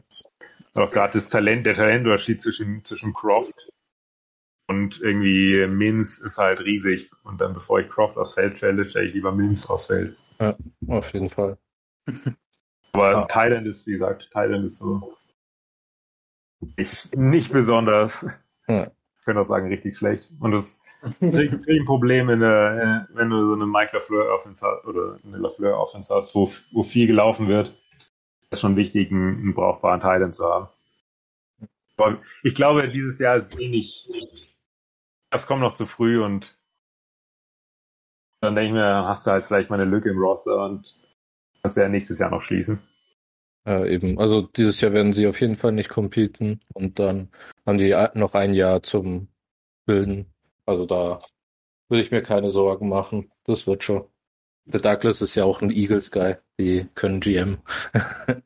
Ja, deswegen draftet er auch nur O-Liner in der ersten Äh, Runde. Ja, aber das ist Oder ja schon mal gut. Auf jeden Ähm, Fall. ich glaube schon, dass die Jets auf jeden Fall ein Pain in the Ass sein werden. Also ich glaube, dass Salah mit der Defense wieder irgendwie was Geiles machen wird. Der hat ja auch bei den Niners letztes Jahr in der Defense einen geilen Job gemacht. Ähm, obwohl die ja nominell dann gar nicht mehr so stark waren, nachdem so viele Verletzte waren. Und äh, wenn die Offense so geil wird mit Zach Wilson, wie ich hoffe, dann äh, ja, könnten die auch schon einige Spiele auch gewinnen. Also ich weiß nicht, ob es für die Playoffs reicht, aber auf jeden Fall nicht mehr 2 und äh, 15, sondern ein paar Siege mehr. Also ich weiß äh, nicht, äh, wie das äh, also in Stats war, aber die äh, 49ers haben, glaube ich, mit Salah ziemlich viel Zone gespielt. Und äh, also dafür waren sie, oder dafür war zumindest äh, so das bekannt, man hat immer so gesagt, die Zone Defense von den 49ers. Und äh, ich denke, da kann man auch sehr gut so die individuellen ähm, Unterschiede von den äh, Corner relativ gut äh, kaschieren, so dass ich denke, dass wenn sie da niemanden nominellen geholt haben, dass sie trotzdem nicht so auffallen, dass da die Qualität fehlt. Ja, müssen sie ja fast versuchen. Ja, also Ja, ich, ich glaube, sie hoffen halt, dass, dass Salah und sein Coaching-Staff da aus einem von den, von den jungen Spielern was rausholen kann. Hat er auch, hat er auch im Ding gesagt, in den OTAs, wo er gefragt wurde, warum sie keinen Corner verpflichtet haben. Eben gesagt hat, er will den, will den jungen Spielern Spielzeit geben und vielleicht machen sie Fehler, aber er spielt das Long Game und hofft vielleicht, dass, dass einer von denen Starter für die nächsten Jahre sein kann. Und das ist auch, finde ich, eine gute Strategie. Wenn du jetzt irgendeinen so einen mittelmäßigen bis schlechten Cornerback verpflichtest, der zwar besser ist als die anderen im ersten Schritt, aber langfristig bringt dich das halt nicht weiter, weil du nächstes Jahr Offseason einen, einen Cornerback verpflichten musst. Ja, auf jeden Fall. Auf jeden Fall. Jo, sowieso den Jets. Ähm, ich denke, ah, ist, jetzt ist die Zeit, äh, Jets-Fan zu werden. Ähm, jetzt könnte es mal bergauf gehen. äh, die, letzten, die letzten zehn Jahre war es, glaube ich, nicht so viel Spaß. Wir hatten, ja. wir hatten Highlights wie den Fumble. Ja. ja. Und Fitzmagic gegen die Bills in Woche 17, 2015. Das war traurig. Ja, ähm, wenn man sich solche Daten merken kann, weiß man, woran man scheitert. Ähm, genau. Ähm, abschließend werden wir die Division wohl mit dem spannendsten Team, mit den Patriots. Bin gespannt. Der Nemesis die, der Liga. Den Nemesis. Mal schauen, wie sie sie dieses Jahr so schlagen. Also, ich fange auch mit den Coaches an. Da gab es wahrscheinlich die beste, den besten Zugang ever. Matt Patricia ist wieder ein Patriot. Ähm, also, ich habe versucht, ein bisschen sowas herauszubekommen, was genau seine Aufgabe sein wird. Konnte man aber noch nicht wirklich was finden. Der wird wahrscheinlich irgendein Assistant sein. Ähm, und ähm, die werden auf jeden Fall Ende, also in den nächsten Wochen die offiziellen Coaches bekannt geben. Also jetzt haben sie noch alles relativ unter Verschluss. Ähm, wen sie auch noch geholt haben, war Hardegree. Der war so der Assistant von Adam Gase seit den Denver Broncos Zeiten. Ähm, zudem konnte man aber auch nicht so wirklich viel finden. Also ich weiß nicht, ob Max, du den kennst aus den Jets Zeiten. Hier ist der Kollege. Hardegree. Das war der Head Coach Assistant von Adam Gase letztes Jahr noch. Nee, das, das heißt, der muss wirklich nee. No-Name gewesen sein, wenn du, wenn dir auch nichts zu dem einfällt. Aber das waren eigentlich die einzigen zwei Namen, von denen man gehört hat, dass sie für die Patriots gesigned haben. Und da kommen wir zu schon einem größeren Kapitel der Offseason, dem Free Agency. Da haben die Patriots ordentlich reingehauen. Also sie haben erstmal Trent Brown von den Raiders her ertradet ähm, relativ billig sozusagen, aber von ihm ist halt bekannt, dass er seine, ähm, also so ein bisschen Motivationsprobleme hat und äh, man versucht ihn sozusagen bei den Patriots wieder zurück zu seinen alten Patriots-Zeiten zu bringen. Da hat auch der ähm, Leon viel darüber geredet, ähm, als es um seinen Trade ging. Dann wichtige Resigns war David Andrews, das war ein, auch ein O-Liner, der war bis auf zwei Spiele in den letzten vier Jahren immer Starter. Ähm, Cam Newton haben sie resigned, damit sie also einen nominellen Starter für die Offseason haben. Aber ich denke, äh, zu dem echten Starter kommen wir später auf jeden Fall. Und ähm, ja, bei den Signings gab es viele sehr spannende Signings, also vor allem das äh, Tight End Duo um Jono Smith und Hunter Henry äh, fand ich sehr cool, dass die die geholt haben. Es erinnert so ein bisschen an 2013, glaube ich, als sie Aaron Hernandez gedraftet haben und auch zwei sehr starke Titans hatten. Ähm, dann, was ich denke, zum, was zum Scheme oder zum Spielerischen sehr viel hinzufügt, ist das äh, Signing von Nelson Aguilar, der das Spiel auf jeden Fall deutlich, äh, also das Spielfeld stretchen wird, dass eben die Titans mehr Platz haben, um zu fangen. Also das war in den letzten Jahren wurden die Receiver deutlich schlechter bei den ähm, Patriots und letztes Jahr haben sie eigentlich keinen richtigen Speedster gehabt und jetzt mit Aguilar haben sie vielleicht äh, ein neues Element in der Offense, was die auf jeden Fall elevaten könnte. Äh, dann haben sie noch Kendrick Bourne gesigned von den 49ers. Ähm, ein weiteres wichtiges Signing war Gocho von den Miami Dolphins. Das ist ein Interior D-Liner. Sie haben ihren ähm, D-Liner ähm, gehen lassen und dafür ihn gesigned. Ich denke, das war auf jeden Fall ein Upgrade. Also Gocho hat letztes Jahr leider äh, durch eine Injury das meiste von der Saison verpasst. Aber 2019 war er sehr, sehr stark und äh, war ein sehr guter Runstopper. Und ich denke, dass der sehr gut ins Team passen wird. Ähm, für die Edge haben sie Matthew Judon geholt von den Ravens. Das ist auch ein sehr guter neuer äh, Spieler, den sie da haben. Dann resigned praktisch haben sie Kyle Vanoy, nachdem er ein Intermezzo bei den Dolphins hatte, äh, wieder bei den Patriots. Ähm, dann für die Safety-Position haben sie noch Jalen Mills geholt. Ähm, ein Late-Round-Cornerback, der jetzt wahrscheinlich Safety spielen wird. Und da bin ich auch gespannt, ob er Starter werden kann, nachdem sie äh, zwei ihrer Safety-Starter verloren haben. Ähm, genau. Abgänge hatten sie auch, aber deutlich weniger. Patrick Chunk und äh, Edelman sind retired. Dazu haben sie Jason McCourty, wie wir vorhin schon gehört haben, abgegeben. Joy Tooney haben sie an die Kansas City Chiefs abgegeben und äh, Marcus Cannon an einen weiteren O-Liner haben sie auch abgeben müssen. Ähm, ja, also die Free Agency war also sehr, also ich glaube die krasseste von allen Teams, da sie auch mit am meisten äh, Geld hatten zum Ausgeben. Das ist ein relatives Novum bei den äh, Patriots. Und äh, ich denke, dass sie das Geld schon sehr gut investiert haben und vor allem dadurch, dass sie die einzigen waren, die in einem Jahr mit einem sehr engen Salary Cap waren, konnten sie schon also gute Spieler für sich gewinnen, die sie auf jeden Fall deutlich weiterbringen werden. Ähm, so zum Draft, ähm, da gab's äh, in der ersten Runde hatten sie den Pick an 15. Es gab sehr lange so Spekulationen, dass sie hochtraden würden, um einen Quarterback zu bekommen oder also da gab es viel Spekulation. Was machen sie mit ihrem Pick? Hoffen sie darauf, dass ein Quarterback kommt?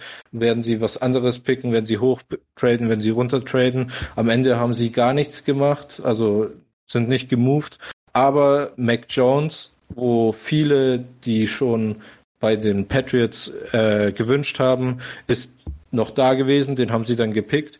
Das kurz vom Draft gab es diese Story, wo die 49ers anscheinend heiß auf Mac Jones war, aber ich persönlich habe nie wirklich was davon abgekauft. Also ich, also der war, also ich hätte mir schon gedacht, dass einer der anderen Quarterbacks zu den 49ers geht. Und aber ich hätte nicht gedacht, dass Mac Jones so lange verfügbar ist und niemand vor die Patriots sich hingetradet hat, um den zu, vor denen wegzupicken.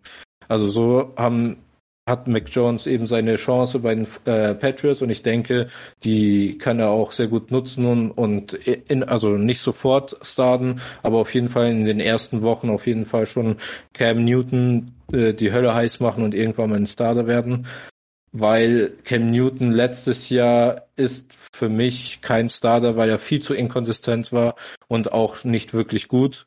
Und ähm, Mac Jones hat sozusagen eine kleine Hürde, über die er springen muss, um Starter zu werden. Außer Cam er hat sein Game komplett geändert, wovon ich aber nicht ausgehe. Dann in der zweiten Runde war so ein etwas, also für mich enttäuschenderer Pick. Christian Barmore haben sie gepickt. Ähm, als ich mir den angeschaut habe für die, unsere D-Line-Episode, war ich schon sehr enttäuscht, wie er gehypt wurde und wie also einfach unästhetisch sein Highlight-Tape und seine anderen Tapes aussahen. Und ich, also ich finde nicht, dass er irgendwie special ist. Der ist halt ein Big Body D-Liner. Und ähm, vielleicht wird so die Regie von Bill Belichick ihn da so formen, dass aus ihm ein richtig krasser Typ ist, der perfekt seinen äh, Körper einsetzen kann.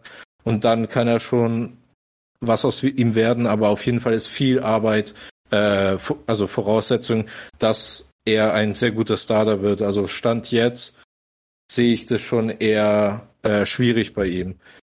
Ähm, dann kommen wir in der dritten Runde. Da haben sie einen Edge Guy gepickt äh, in Ronnie Perkins.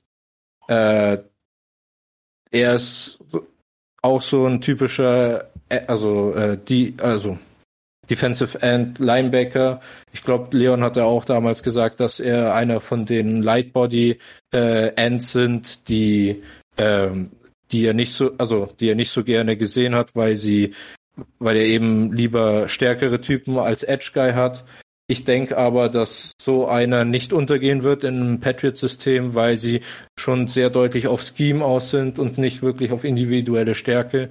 Die, also die hilft auch, aber wenn man sich so die Namen anschaut von der Defense bei den Patriots, da sieht man, dass auch viel vom Scheme kommt und wenn du das Scheme gut kannst, dann kannst du auch in der Defense ähm, spielen und äh, souverän, souverän sein. Und ähm, ja, in der nächsten Runde haben sie Ramondre äh, Stevenson geholt. Das ist ein Running Back von Oklahoma. Ähm, zudem kann man sagen, dass der sehr heavy ist, also der klein und heavy.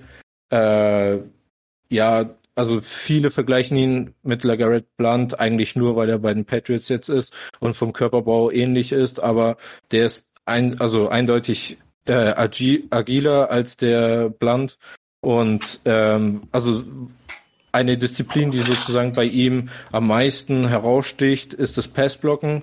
Und ähm, ich denke mal, dass Passblocking, also ein guter Passblocking äh, Running Back Rookie, den hat man gerne in jedem Team und äh, vielleicht hat er auch so seine Chance über das Passblocken sich einen äh, Job im Team zu sichern.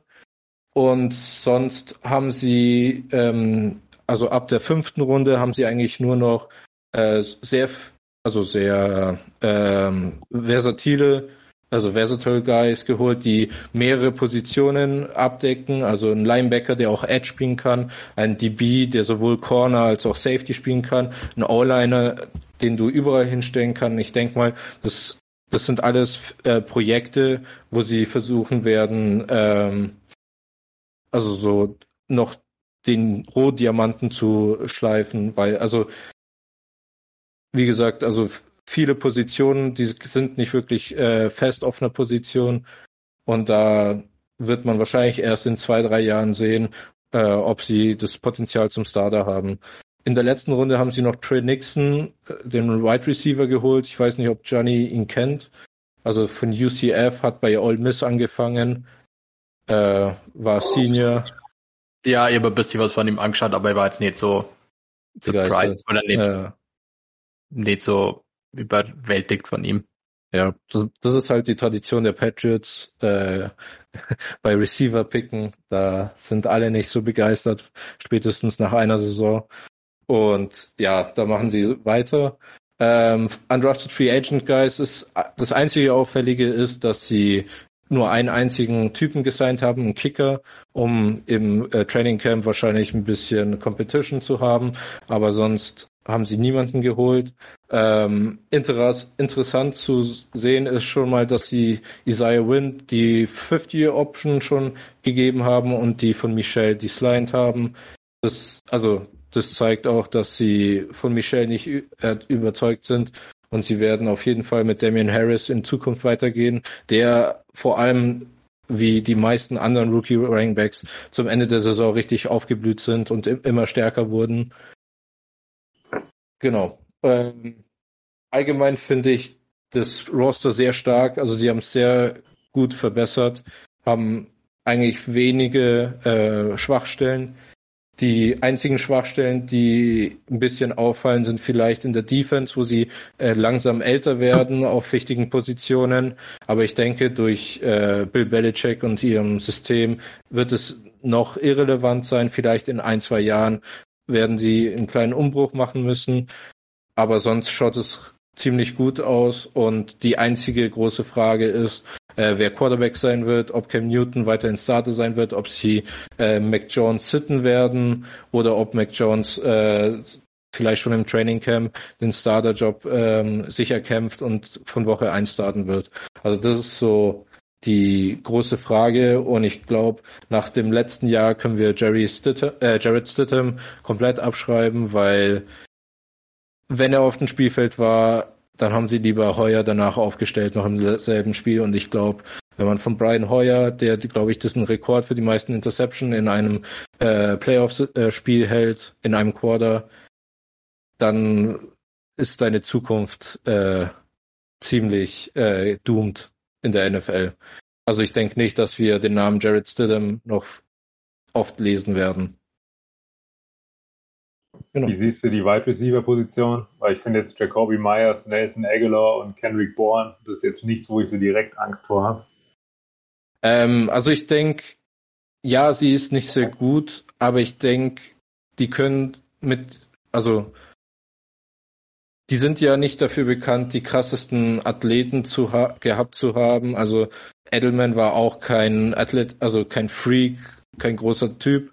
Und ich denke, das ist, also dass sie vor allem über ihre Titans äh, ihr Spiel aufbauen werden, ähnlich wie bei den Colts oder Eagles, dass sie alles drüber werfen werden, vor allem wenn du zwei Titans holst und sie sehr viel bezahlst. Und ähm, also ich denke mal, dass äh, Kendrick Bourne und Aguilar äh, das Field stretchen sollen, dass eben die Titans das möglichst einfach haben, äh, ihr Spiel aufzuziehen. Also deswegen, also besser geht's eindeutig, aber ich denke, es gibt schlechtere Umstände, ähm, wo, also ich denke, mit dem Team kann man auch mit so einem äh, Wide Receiver Corp ähm, glänzen, sozusagen. Also das ist zwar ausbaufähig, aber machbar, denke ich. Ich denke, dass sie die Top 5 in den Passcatchern halt von den Patriots halt anders aufstellen werden, wie zum Beispiel die Top 5 von den ähm, Jets, die halt ja. eher vier Receiver haben, die ähm, Talent haben und bei den Patriots haben halt zwei Receiver, die was können und halt zwei Titans, die überdurchschnittlich gut sind und dafür sind bei den Jets halt keine Titans. Ich glaube, dass wir von den Patriots ich glaube schon, dass ähm, Cam viel und lange starten wird, wenn nicht sogar die ganze Saison. Ähm, einfach weil ich nicht das Gefühl habe, dass seine Karriere vorbei ist, vor allem nicht, wenn sie letztes Jahr haben sie ihm ja quasi gar nichts gezahlt und dieses Jahr bekommt er irgendwie 10 Millionen oder so. Ja. Ähm, also auch wieder relativ viel Gehalt dafür, für das, was er letzte Saison gezeigt hat. Ich glaube, die haben halt einfach mehr mitbekommen und wissen, was er können könnte in der Offense und ich glaube, dass sie einfach viel mit zwei Titans spielen werden. Oder ähm, zwei oder drei, warum man nicht. Und da dann auf alle Fälle mit Cam das Laufspiel integrieren werden und dann ab und zu einen Schritt auf Aguilar nehmen werden und Kendrick Bourne, der dafür bekannt ist, beim Third Down nicht einfach open zu sein und da den Catch machen zu können. Deswegen glaube ich, dass die Offense schon ganz gut sein wird. Also Pass-Catching-Weapons sind ja da. Also Hunter Henry und Johnny Smith sind ja auch dafür bekannt, viel zu catchen. Und dann haben sie auch noch James White, der Mr. Reception praktisch ist. Und äh, also ich denke nicht, dass es da an Targets äh, mangeln wird, sondern eher, die werden eher als Decoy lauf schnell hinter, damit wir hier unten mehr Platz haben. Also ja. Und ich glaube, also wenn ich mir so überlege, so ein äh, Kenny Golladay, da finde ich das schon besser, dass sie sich zwei Titans geholt haben. Ähm, weil, also ich glaube nicht, dass wenn sie zum Beispiel Kenny Golladay statt Aguilar und Bourne hätten, dass sie dann und dann vielleicht eventuell ein Titan weniger, dass dann das Roster insgesamt besser wäre. Sondern ich finde es eigentlich schon ganz gut so, wie es ist, da sie auch sehr dafür bekannt sind, mit drei mit drei Running Backs drau äh, draußen zu stehen und viel zu laufen. Also die haben ja, ähm, ich glaube, am meisten Spielzüge mit äh, Fullback gespielt. Entweder sind es die Patriots oder die 49ers. Und ähm, ich denke, das wird schon kein Problem sein. Ich denke auch. Ich glaube, dass das eine ziemlich krasse Comeback-Season von den Patriots wird. Ähm, die hatten letztes Jahr echt einen Schrottroster und waren trotzdem 8 and 8 und haben viele knappe Spiele verloren. Ähm, obwohl die echt viel Opt-out hatten und äh, diesen, also sie haben halt sau getankt in den Season, wo sie noch ihre Super Bowl Window hatten und wussten halt einfach letzte Saison ist seit nicht ihr ja und sie waren trotzdem eigentlich immer ein gutes Matchup und quasi ja. nie unterlegen. Ja, ja, genau, das ist mir auch gerade eingefallen, dass Donta Hightower Opt-out hatte und jetzt wieder da ist. Ja. Also der, der war ja immer die Säule aus der Defense und das hat man halt letztes Jahr gemerkt. Die waren richtig schlechter als sonst in der Defense und jetzt mit Donta denke ich, dass es deutlich nach oben gehen wird. Also ja. bin ich schon gespannt. Ja. Wie seht ihr so die NFC East? Also habt ihr schon AFC. ein Ranking? AFC, verdammt. Zu viel über NFC geredet heute. Ja. Ja, also auf eins auf jeden Fall die Bills. Da, ja, das sehe ich genauso. Das ist, glaube ich, unumstritten für die kommende Saison. Dann danach sehe ich eigentlich fast die Patriots weiter vorne als die Dolphins, also Patriots auf zwei, Dolphins auf drei und Jets auf vier erstmal. Und ja, also ich denke einfach, dass ein Bill Belichick trotzdem mehr aus seinem Kader rausholen wird als der Flores in Miami. Und deswegen machen sie sozusagen den Cut zu Nummer zwei und die Dolphins auf die drei. Ich glaube, bei eins und vier sind wir uns alle einig. Ja. Ähm, Äh, Ich glaub, Jets natürlich auf der Eins. Ist ja klar. ja. Träumen darf man. Ja. Jetzt ist noch die Zeit dafür. Nee. Die Ich glaube, beste Zeit als Jets-Fan in der Offseason. Da kommt Woche 1 und dann denkt man sich wieder, ach, verdammt, Nächste Ach, Max. Saison. next Ja. year. Yeah, there's always next year for the Super Bowl. Ja. Ähm, Zero to Hero. ich ich äh, glaube, dass Cam keine, leider keine so geile Saison haben wird und dass Tour eine ganz gute Saison spielen wird und vor allem die Defense von den Dolphins Elite sein wird und deshalb glaube ich, dass die Dolphins Zweiter in der Division werden, die Patriots Dritter. Ähm, auch wenn es nur der Tiebreaker ist und sie denselben Rekord haben. Genau. und die Jets unfassbarerweise auf vier. Und die Jets sind leider auf vier, Max. Ich auch, dass die Jets Vierter werden, aber ich glaube, dass der Abstand zwischen den Patriots und den Dolphins und den Jets wird weniger sein als der Abstand zu den Bills. Ich glaube, die Bills sind schon deutlich stärker als die Patriots und die, die Dolphins. Boah. Ich mag die Edge von den Bills einfach überhaupt nicht. Ja, das war, also Ja, die klar. D-Line letztes Jahr war auch das größte Manko bei denen. Und, die sie haben halt überhaupt nicht. kein Running Game. Und das finde ich ist halt einfach nicht so sustainable. Vor allem, weil in Ja. der Liga hat man ja immer mehr Run gesehen und die mach, also die haben halt nichts dagegen zu setzen, also auf ihrer Seite und gegen die, die gegnerische Seite und ja, also sehe ich auch schwierig. Also ich glaube, die, die Division könnte schon sehr, sehr knapp werden äh, unter Umständen und vor allem, du hast jetzt die Patriots, die gerne laufen, du, hast äh, die New York 49ers, die gerne laufen. Äh, also da gegen die Bills, vielleicht, also ich kann mir schon vorstellen, dass beide einen Glücksgewinn gegen die holen. Also ich denke schon, dass die offen sein wird, die, ähm, die Division. Es ist ja interessant, dass wir da andere, andere Meinungen haben. Äh, Ich sehe halt den, den Patriots Roster, ich finde den nicht so stark, gerade auch weil sie einfach jahrelang echt nicht gut gedraftet haben. Werden aber die, die, die Starspieler werden schon deutlich älter, gerade so ein Steve, Stephen Gilmore ist jetzt auch nicht mehr das, was er schon mal war. Klar, sie haben JC Jackson, aber auch die, auch die Linebacker werden alt. Calvin Neu und Dante Hightower ist auch nicht mehr so gut. Gerade die D-Line finde ich echt mies von den Patriots. Ich meine, Henry Anderson habe ich letztes Jahr leider zu viele Snaps von gesehen. aber wann war die D-Line von den Patriots schon, so- also es waren oft Typen, wo du dich gefragt hast, wer ist dieser Typ und der, der den, ähm, der den äh, Sack gemacht hat. Also ich glaube, auf Namen darf man bei der bei der Defense nicht so schauen, weil einfach Bill Belichick dahinter steht. Also ich denke, dass egal wer in der Defense ist, da wird immer was Gescheites rumkommen. Die Defense von den Patriots halt von hinten nach vorne aufgebaut. Die hatten ja schon immer gute, gute Cornerbacks, gute Slot-Corners. Ja, Vorne und, eher Mist. und aber vorne nicht Mist, sondern fetten Mist. Also irgendwelche, keine Ahnung, Riesentypen, die auch als End, keine Ahnung, 350 Pfund wiegen und halt einfach äh, den Lauf auch alleine stoppen können, so ungefähr. Ähm, ja. Biggest, baddest Dudes. Aber keine Big Names auf jeden Fall im Moment. Ich mag Chase Winovich eigentlich ziemlich gern. Stimmt, das ist Gianni sein Liebling. Ja, das ist mein Liebling. du einen, der auf Out steht, Ale? Ich habe gerade den, den Death Chart bei ESPN offen und da steht er als Out gelistet. Hat er noch irgendeine Verletzung? Oder? Wer ist out? Chase Winovich ist als Out gelistet. Oh, da bin ich, also, das könnte auch nur daran liegen, dass er vielleicht nicht im Training war, weil die ja jetzt mit den, ähm, mit den Camps an, anfangen und dass er vielleicht nicht äh, am ersten Tag dabei war, weil es gibt auch keine News zu, äh, zu ihm.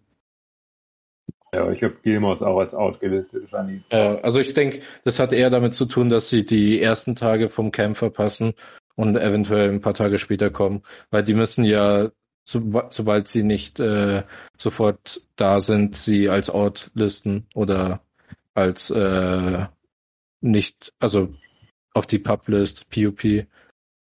Äh, also ich glaube, da würde ich nicht zu viel rein interpretieren. Also Ramonde Stevenson ist auch äh, als out. Also da würde ich nicht so viel drauf geben. Jo. Würdet ihr euch an ein äh, Quarterback-Ranking rantrauen oder weil ich finde, also ich habe auch so überlegt, aber das ist schon relativ schwierig. Ich find's Also- easy. Ich mach, ich mach einfach mal. Eh, Allen ist eins, ist eh klar.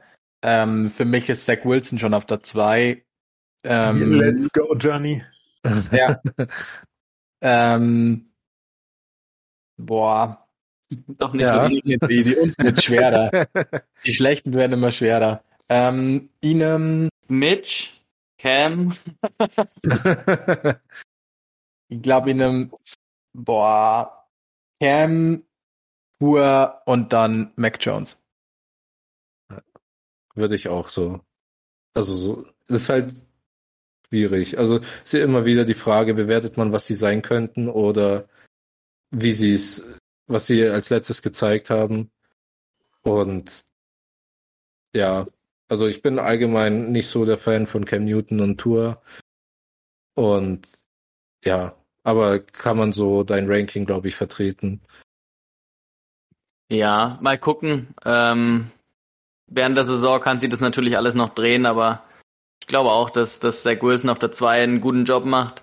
Cam ist halt einfach durch seine Running Ability übelst gefährlich. Der hatte letzte Saison auch 12 Rushing Touchdowns oder so. Ähm, seit Covid hat äh, Cam einfach ein bisschen ja die Accuracy verloren gehabt und war hat sein Mojo verloren, weil vorher hat er echt gut geworfen.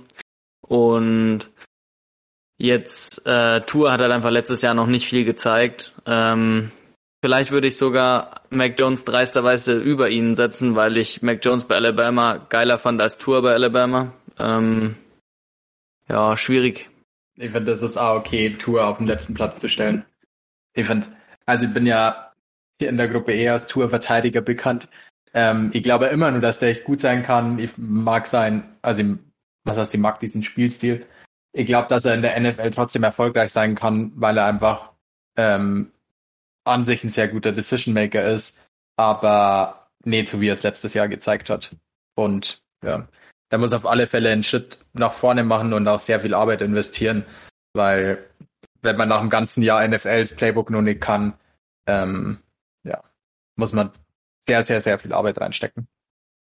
Nice. So wie zur AFC East. Ähm, nächste Woche dann die letzte Division. Ale, darfst du mehr wenig über deine Eagles dann erzählen? Und Wissen Joe Flacco nicht. Ja, wichtigster Mann. wichtigster Mann. Ja. Ähm, genau. Ich sag nochmal Danke, Max, Ja, Ähm, vielen Dank. dass du dir die Zeit Bitte, genommen bitte. hast und dich nochmal mit deinen Chats auseinandergesetzt hast, jetzt wo man einmal glücklich damit sein kann. Ähm, macht man das natürlich auch nochmal viel lieber. Genau. Wir Ich freue mich jetzt schon wieder drauf, Offseason richtig, richtig zu hypen, wie geil es wird und dann Woche 1 einzuschalten.